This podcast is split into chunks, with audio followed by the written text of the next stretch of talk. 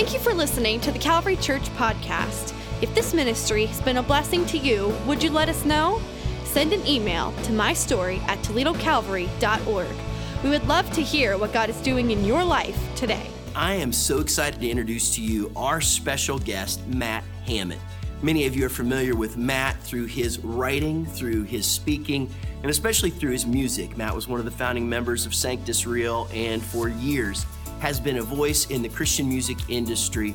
We especially love Matt because he grew up right here at Calvary. He's one of our very own.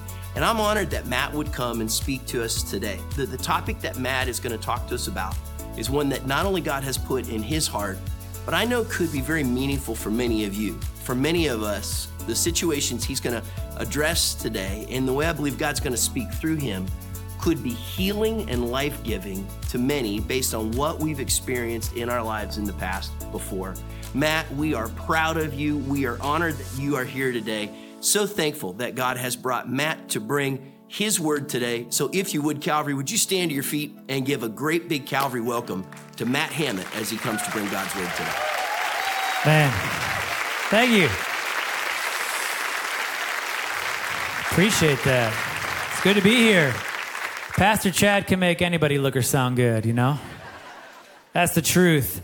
I'm so grateful for Chad allowing me to be here. Um, when he called me and we talked about this Sunday and him potentially being gone, uh, he knew the topic. And you can probably already guess the topic based on the song that I sang a minute ago. Um, you know, and, and it's a topic I think that people in churches need to be talking about. And he said, Man, I, you know, I've got some family stuff going on after conference, and I don't want Calvary to feel like the pastor's trying to skip out on the hard conversation. You know, and I was like, dude, Chad, I'm like, we love you. We love you. Go enjoy your family. Go do what you got to do and enjoy. I know what it's like, you know, trying to be on every weekend. Um, and so for him to enjoy this day off, uh, I just pray that he gets some really good rest and enjoys that with his family. Um, you know, I, I've been praying today that God would help me just handle this topic with great care.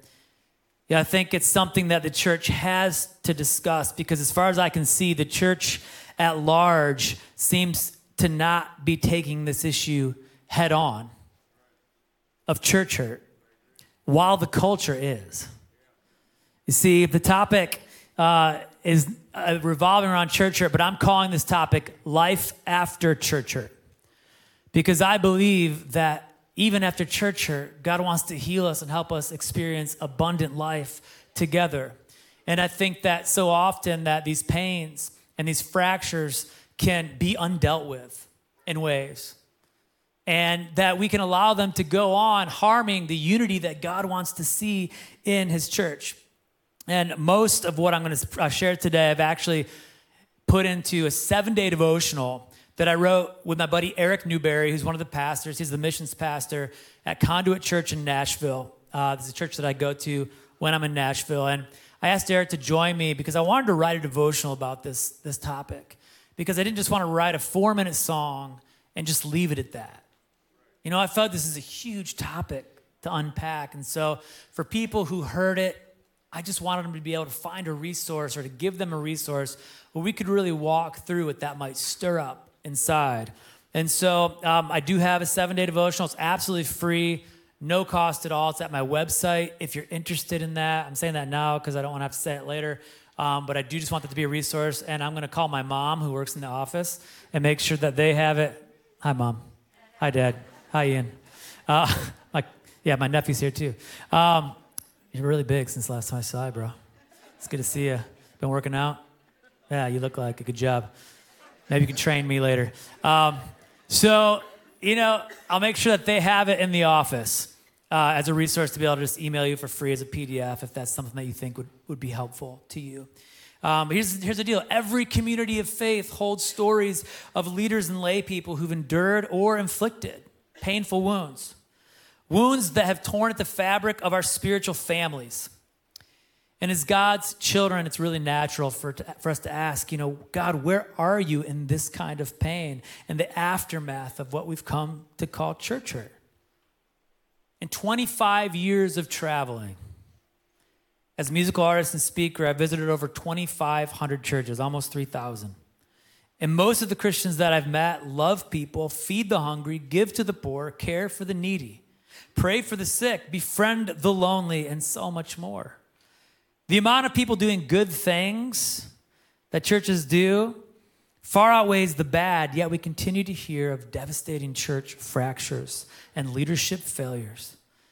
And those stories spread like wildfire and leave unresolved pain in their wake. The topic of church hurt isn't something that is lurking in the shadows at all any longer. It's not something that's being swept under the rug. It's everywhere we turn, right out in the open. I don't know if you've noticed, but I've noticed that even if I'm just watching a simple show or a series or a film, how many times there's kind of jabs coming at faith, jabs coming at Jesus, jabs coming at the church. There's a concerted effort in our culture to make light of the fact that people who've been hurt may want nothing to do with religion or God or church any longer, but not only nothing to do with it, but to actually spite us. It is in our culture, it's deep in it because there's so much pain coming out of organized religion. Many of us know that it's not about the religion. There's that old cliche phrase I've heard so many times. Uh, you know, it's not a, a religion, it's a relationship. And as simple as that is, and as many times have you heard that, those of us who are still here understand that. And today, you know, we can talk about the religion and the relationship and where these complicated tensions have left us. Maybe you've noticed uh, some of the documentaries, even that have come out recently about some of the pain in church. Um, some of the covers here, like the rise and fall of Mars Hill. Did anybody listen to that?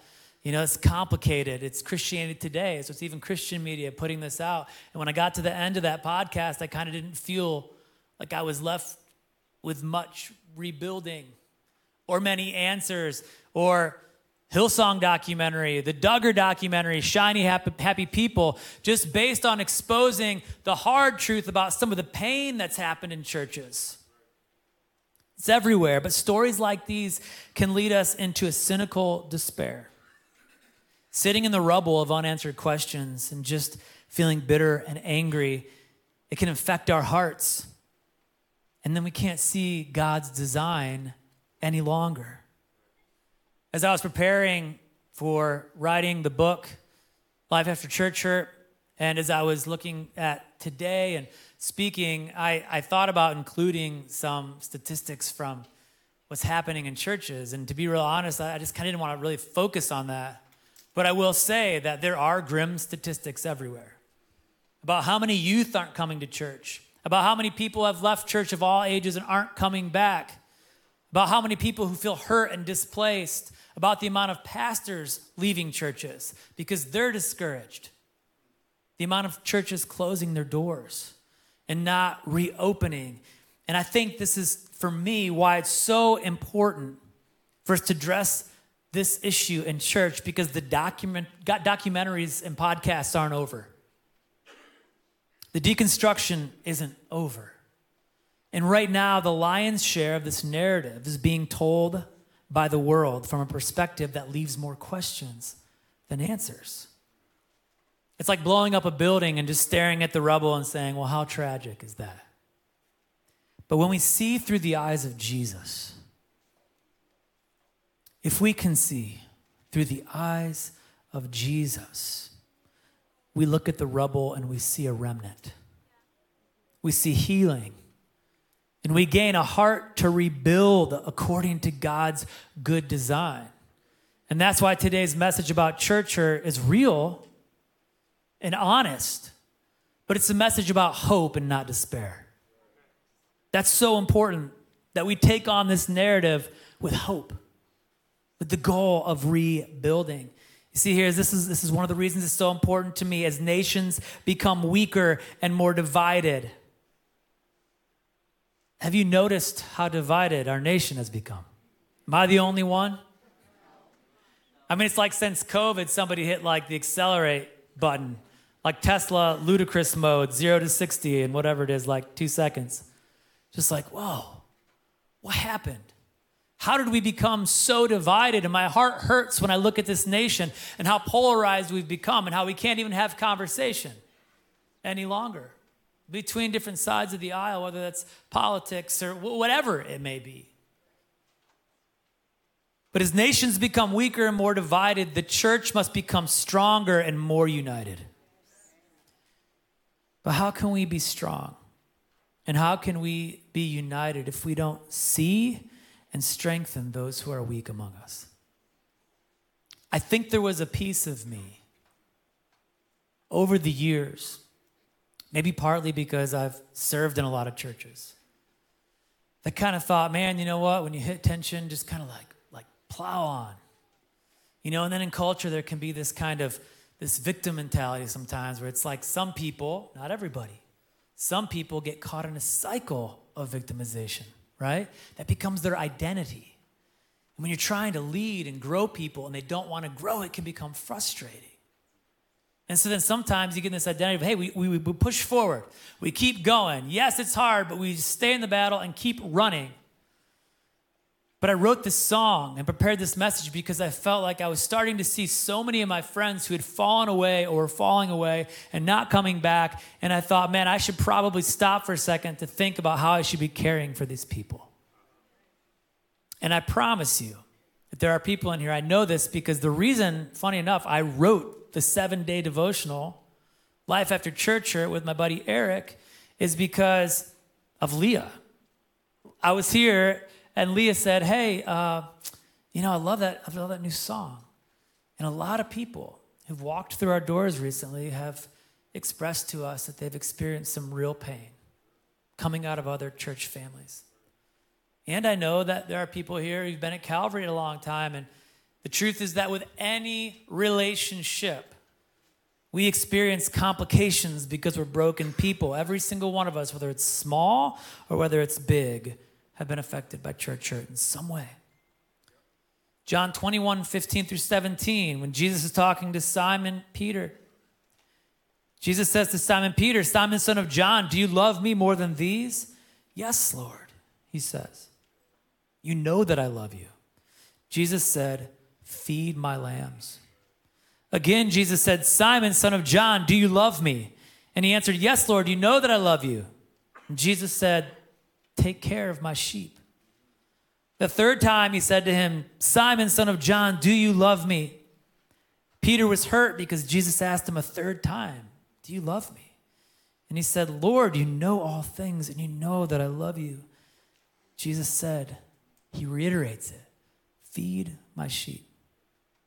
What do we learn from this passage beyond the fact that Jesus wanted Simon Peter to build his church? And I believe he wants all of us to be part of this work of building his church. We learn that Jesus loves his people, his church, more than anything except for his Father.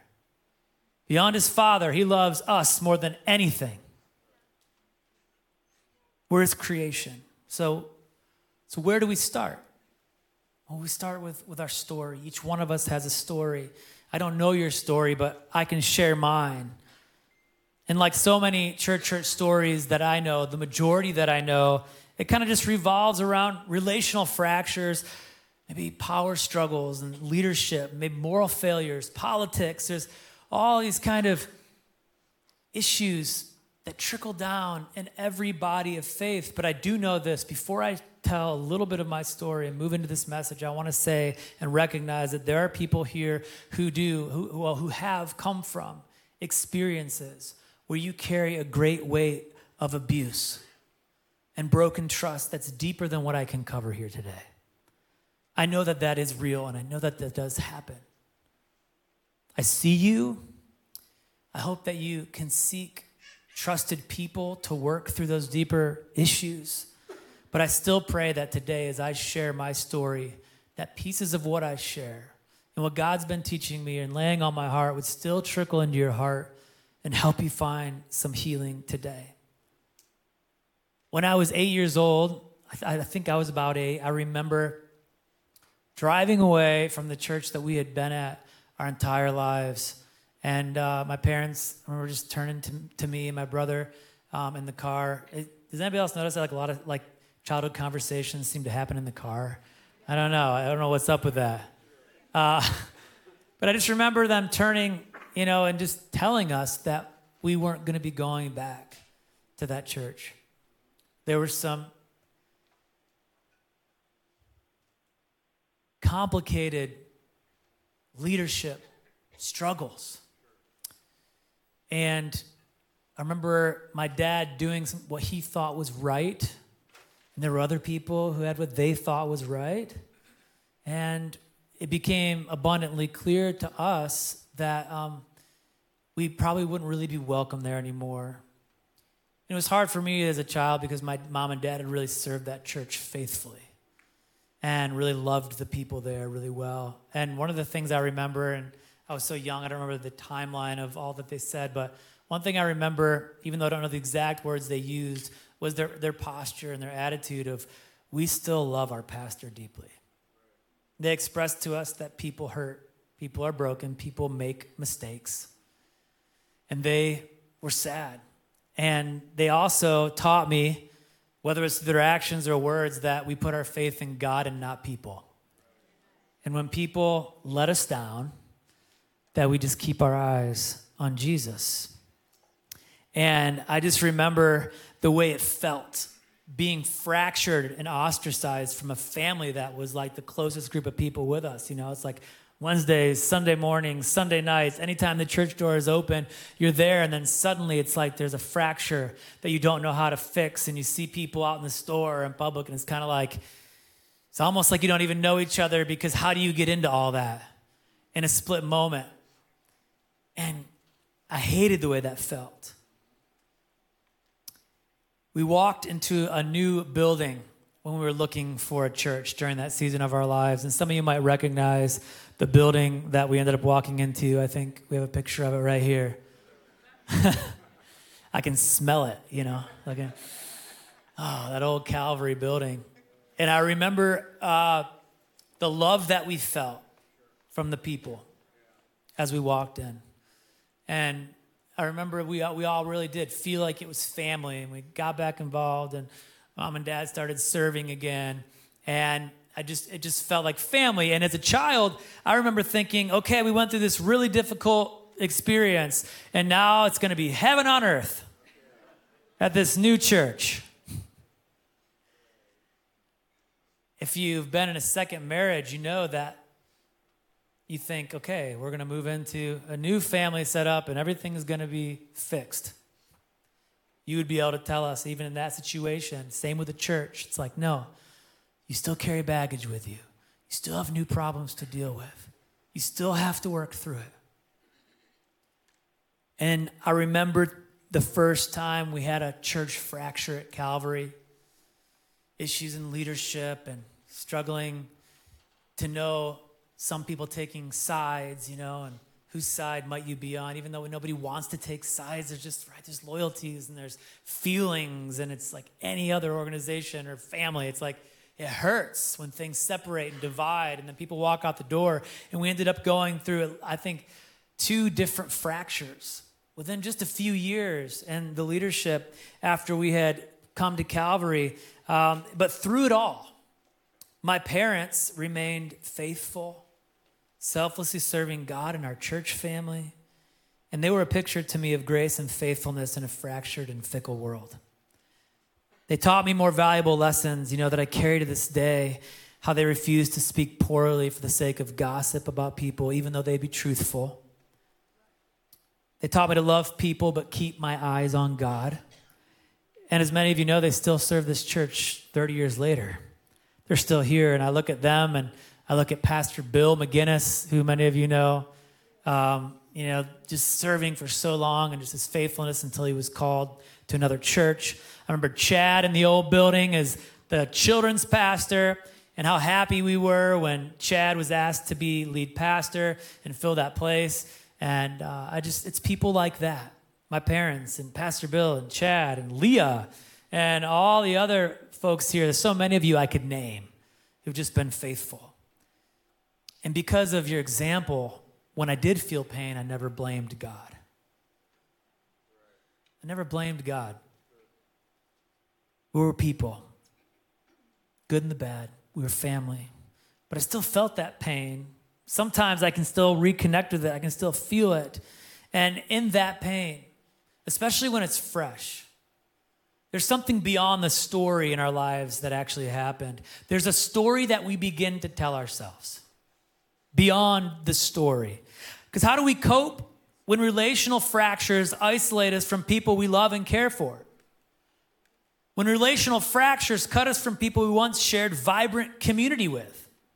See, relationships may come to an end, but we can't erase the people we love from our memories, our hearts, or our ongoing thought life. The connection lives on.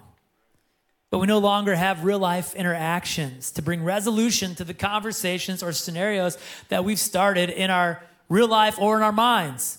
And when those relationships can't live on in real life, they play out in the wild of our imagination.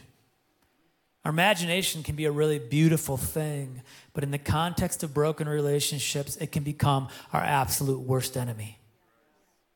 It can be used as a weapon against us by the enemy. Satan loves to spin webs.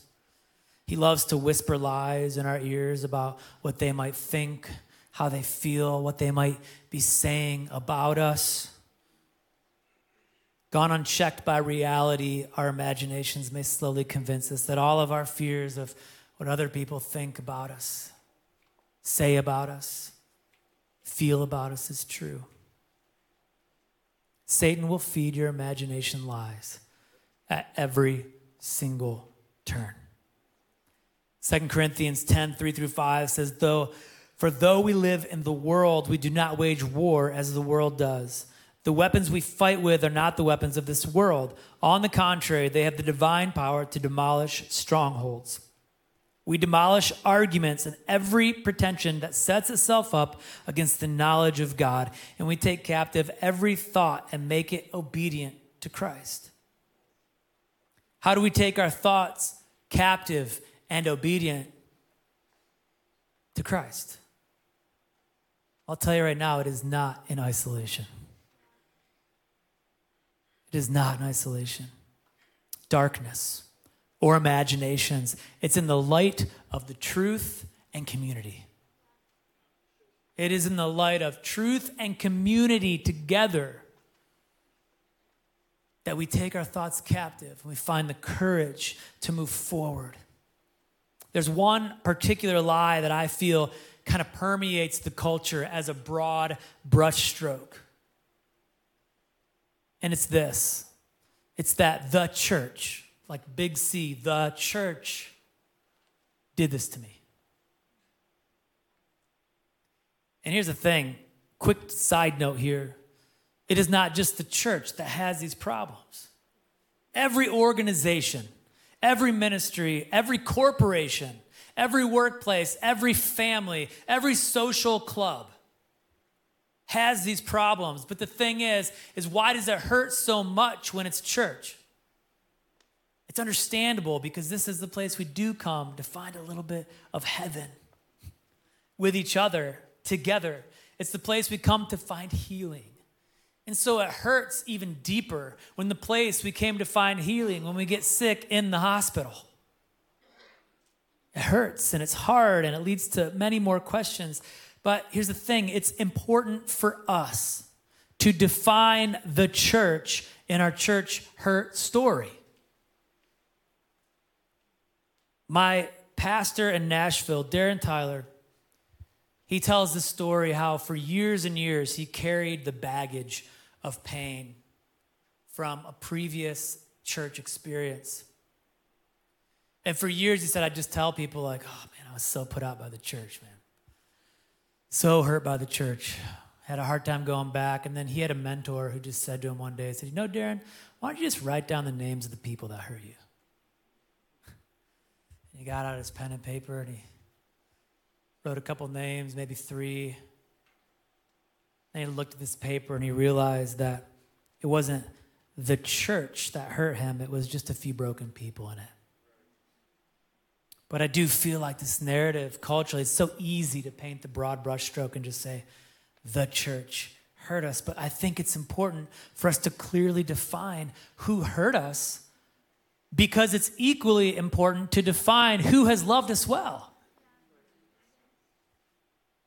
It's so important to recognize the people who are serving faithfully, the people who are loving us, and who has loved us the most. The one who has loved us the most is Jesus, the head of the church. Jesus felt church hurt first. He felt it first. Hebrews 4:15 For we do not have a high priest who is unable to sympathize with our weaknesses, but one who in every respect has been tempted as we are, yet without sin. In the final chorus, that song, Church Hurt, that I sang, it was so important for me to lead it back to Jesus and his blood and tears hitting the earth. I think of his tears in the Garden of Gethsemane while he asked his friends to keep watch, but they fell asleep. While he prayed to his father, but his father had to turn his face so that he could die. Drink the cup. And then one of his very best friends, Judas, after all of it, with the final blow, betrays him. One of his own. And my friend Eric posed an amazing question that I don't know why I'd never heard it put this way. As we were talking about Jesus, and when you're talking about the disciples and how Jesus felt this pain and how Judas betrayed him, Eric said, How many of the disciples left Jesus because of Judas? Did they blame Jesus for Judas? Of course not. Are we blaming Jesus because of Judas? And sometimes we're all Judas. There are times, not to the degree, but there's that in every single heart. Every single heart has sinned against the Lord, has betrayed him in some way. We've all been there. We're all sinners in need of the grace and forgiveness of Jesus Christ in our lives. We all have a piece, a glimpse of Judas inside of us.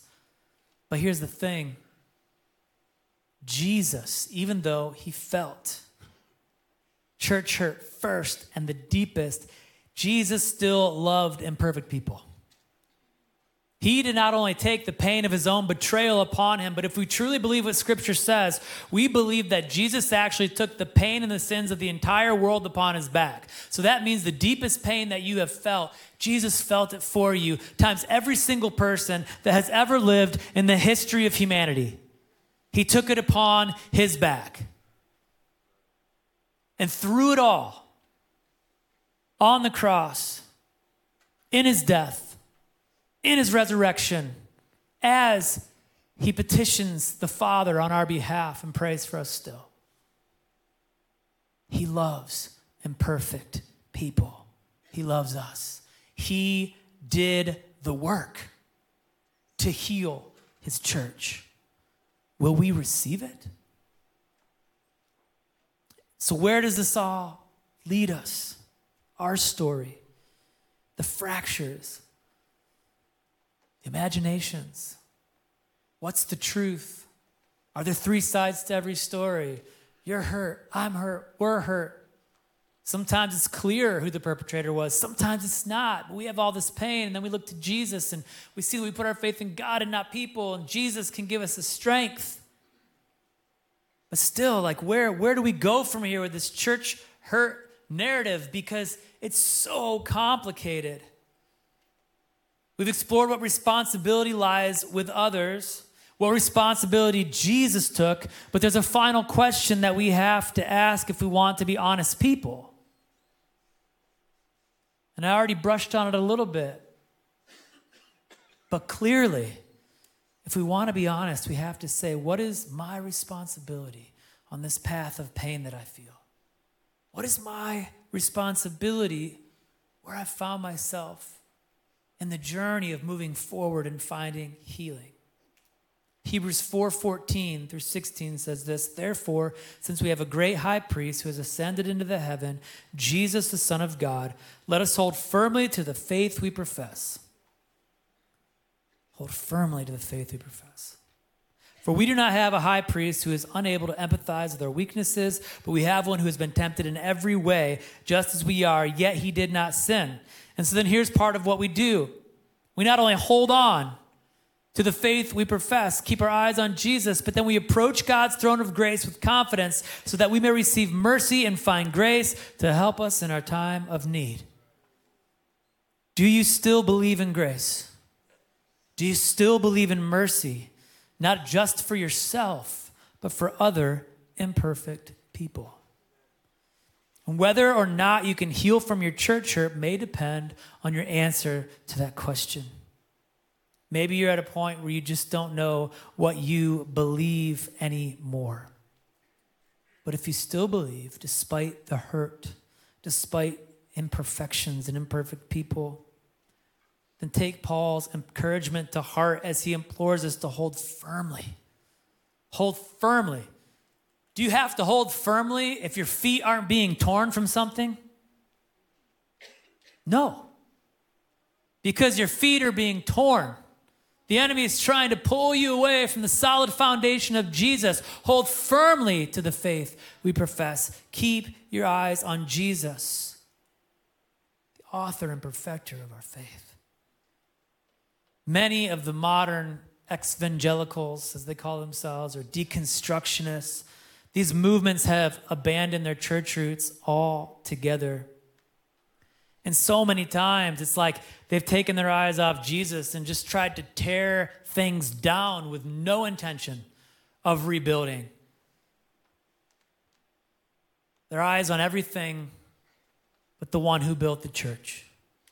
And my encouragement is to see the end result of this pain, of this church hurt, when you have your eyes on Jesus to see the result, reconstruction and rebuilding from a place of healing as we hold on to our faith against the odds. Eric, again, my friend, just brought this verse to light as we wrote that devotional, and it just it's so simple.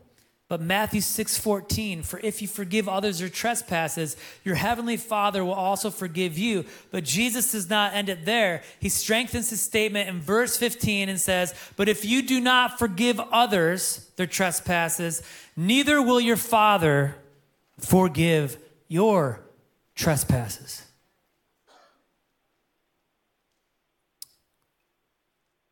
That's a hard verse to digest. It's a lot to think about. Here's the thing about forgiveness so many people think that if I forgive so and so, then I have to for- forget about it. Well, in a way. But you know, forgiveness isn't forgetting, you're going to remember the pain. That's part of living in this life is remembering the pain that we felt. And the pain that we continue to feel causes us to face a choice every single day. There are seasons of life where you feel the pain of the hurt that you have felt every single day. And in those situations, forgiveness isn't just forgetting, it's a choice to move on that frees us from the chains of being slaves to the past. It frees us. Every single day we feel the pain over and over again. And some days we may not. But when we do, we choose to forgive. The entry road of forgiveness starts with the reverent remembrance of just how much you have been forgiven. Meditate on the goodness, the kindness, the mercy of God toward you. And this can create a right posture to earnestly pray for those who have hurt you, to experience God's love for them as well. The person you hurt or who hurt you may not get what they deserve or what you think they deserve. But thankfully for you and me, God doesn't give us what we deserve either. We were left holding the bill for sin. It was an amount we could never afford a debt that could never be paid for. Jesus sacrificially forgave. He did the work, and I'm eternally grateful for that. Aren't you? the best way, I believe, to find forgiveness for others is by praying for the person who hurt you. Pray for the person that hurt you. And remember, there might just be someone praying for you too. Jesus loves his church, loves his church so much. Jesus loves his church. He wants to heal his church. Jesus wants to heal you. I want to see God heal you because I believe what I said before, and I'm going to repeat, it as nations become weaker and more divided, the church must become stronger and more united.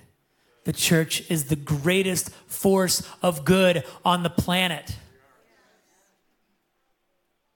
So, as we care for those among us who are weak, as we heal, as we forgive, as we address the church hurt, as we stop sweeping it under the rug, as we recognize our story with trusted people, put our eyes on Jesus, pray for those who have hurt us, as we build together, we have the, the great Gosh, I'm trying to think of the words. I'm trying to think of better words than I have right now. I'm trying to think of the greatest words. They're not all coming to my mind right now, but we have the great opportunity great opportunity to build God's church together. And here's what I'm going to say we need you. We need you. The same way you need other people. The reason you may have been let down is because you needed somebody. They didn't show up for you in the way that you had hoped they would. But I'm telling you, we need you to be, to create, to build the kind of church that the world needs right now. We desperately need you. God loves you. He wants to heal you. You are a beloved member of the body of Christ. And I pray that this morning something in this message would seep into your heart if you've got unresolved pain. I want to see God do miraculous work or just things in people's lives are healed either just through forgiveness or if there's maybe God's even bringing someone to your mind and you're like, man, you know, I should probably maybe just be honest with this person. Maybe I need to go to somebody who doesn't even know I was hurt. Maybe I need to mend some of the relational fractures. Maybe God's laying that on your heart.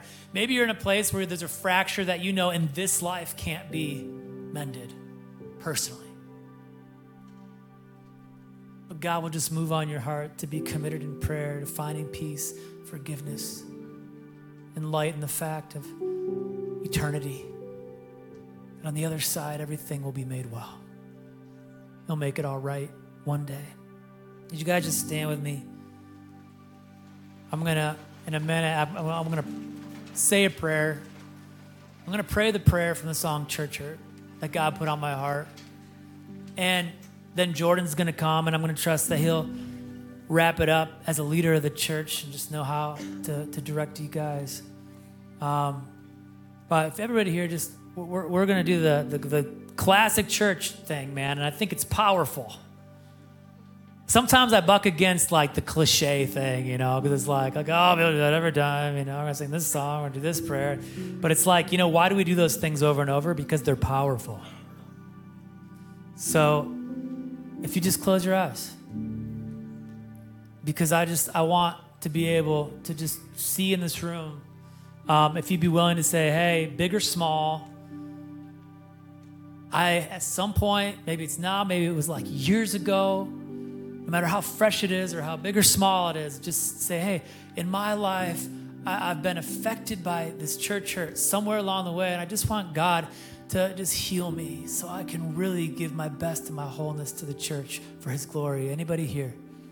Anybody here? Yeah, so many people. So many people. You are loved.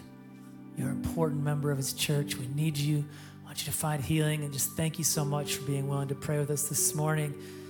I want to pray this prayer. Lord, you felt that church hurt when your blood and tears hit the earth, when you were stranded, you were abandoned, all just to hand us heaven here on earth. I know your heart hurts. Lord, I know you felt it first, but you love imperfect people. under this steeple, and you did the work. Lord, heal this hurt church. In Jesus' name, amen. Matt, thank you for sharing your heart, not only with us, but with uh, the world as he sings this song. Because what he said earlier is true. The amount of conversations uh, that we have with each of you that share the hurt that has come, uh, it breaks our hearts. And then I even think, Matt, like you said, but how often do maybe we as individuals be the one that causes the hurt? And this is just this cycle that goes around and around and around. And, and the cool thing about church is it's full of people, but the hard thing about church is it's full of people.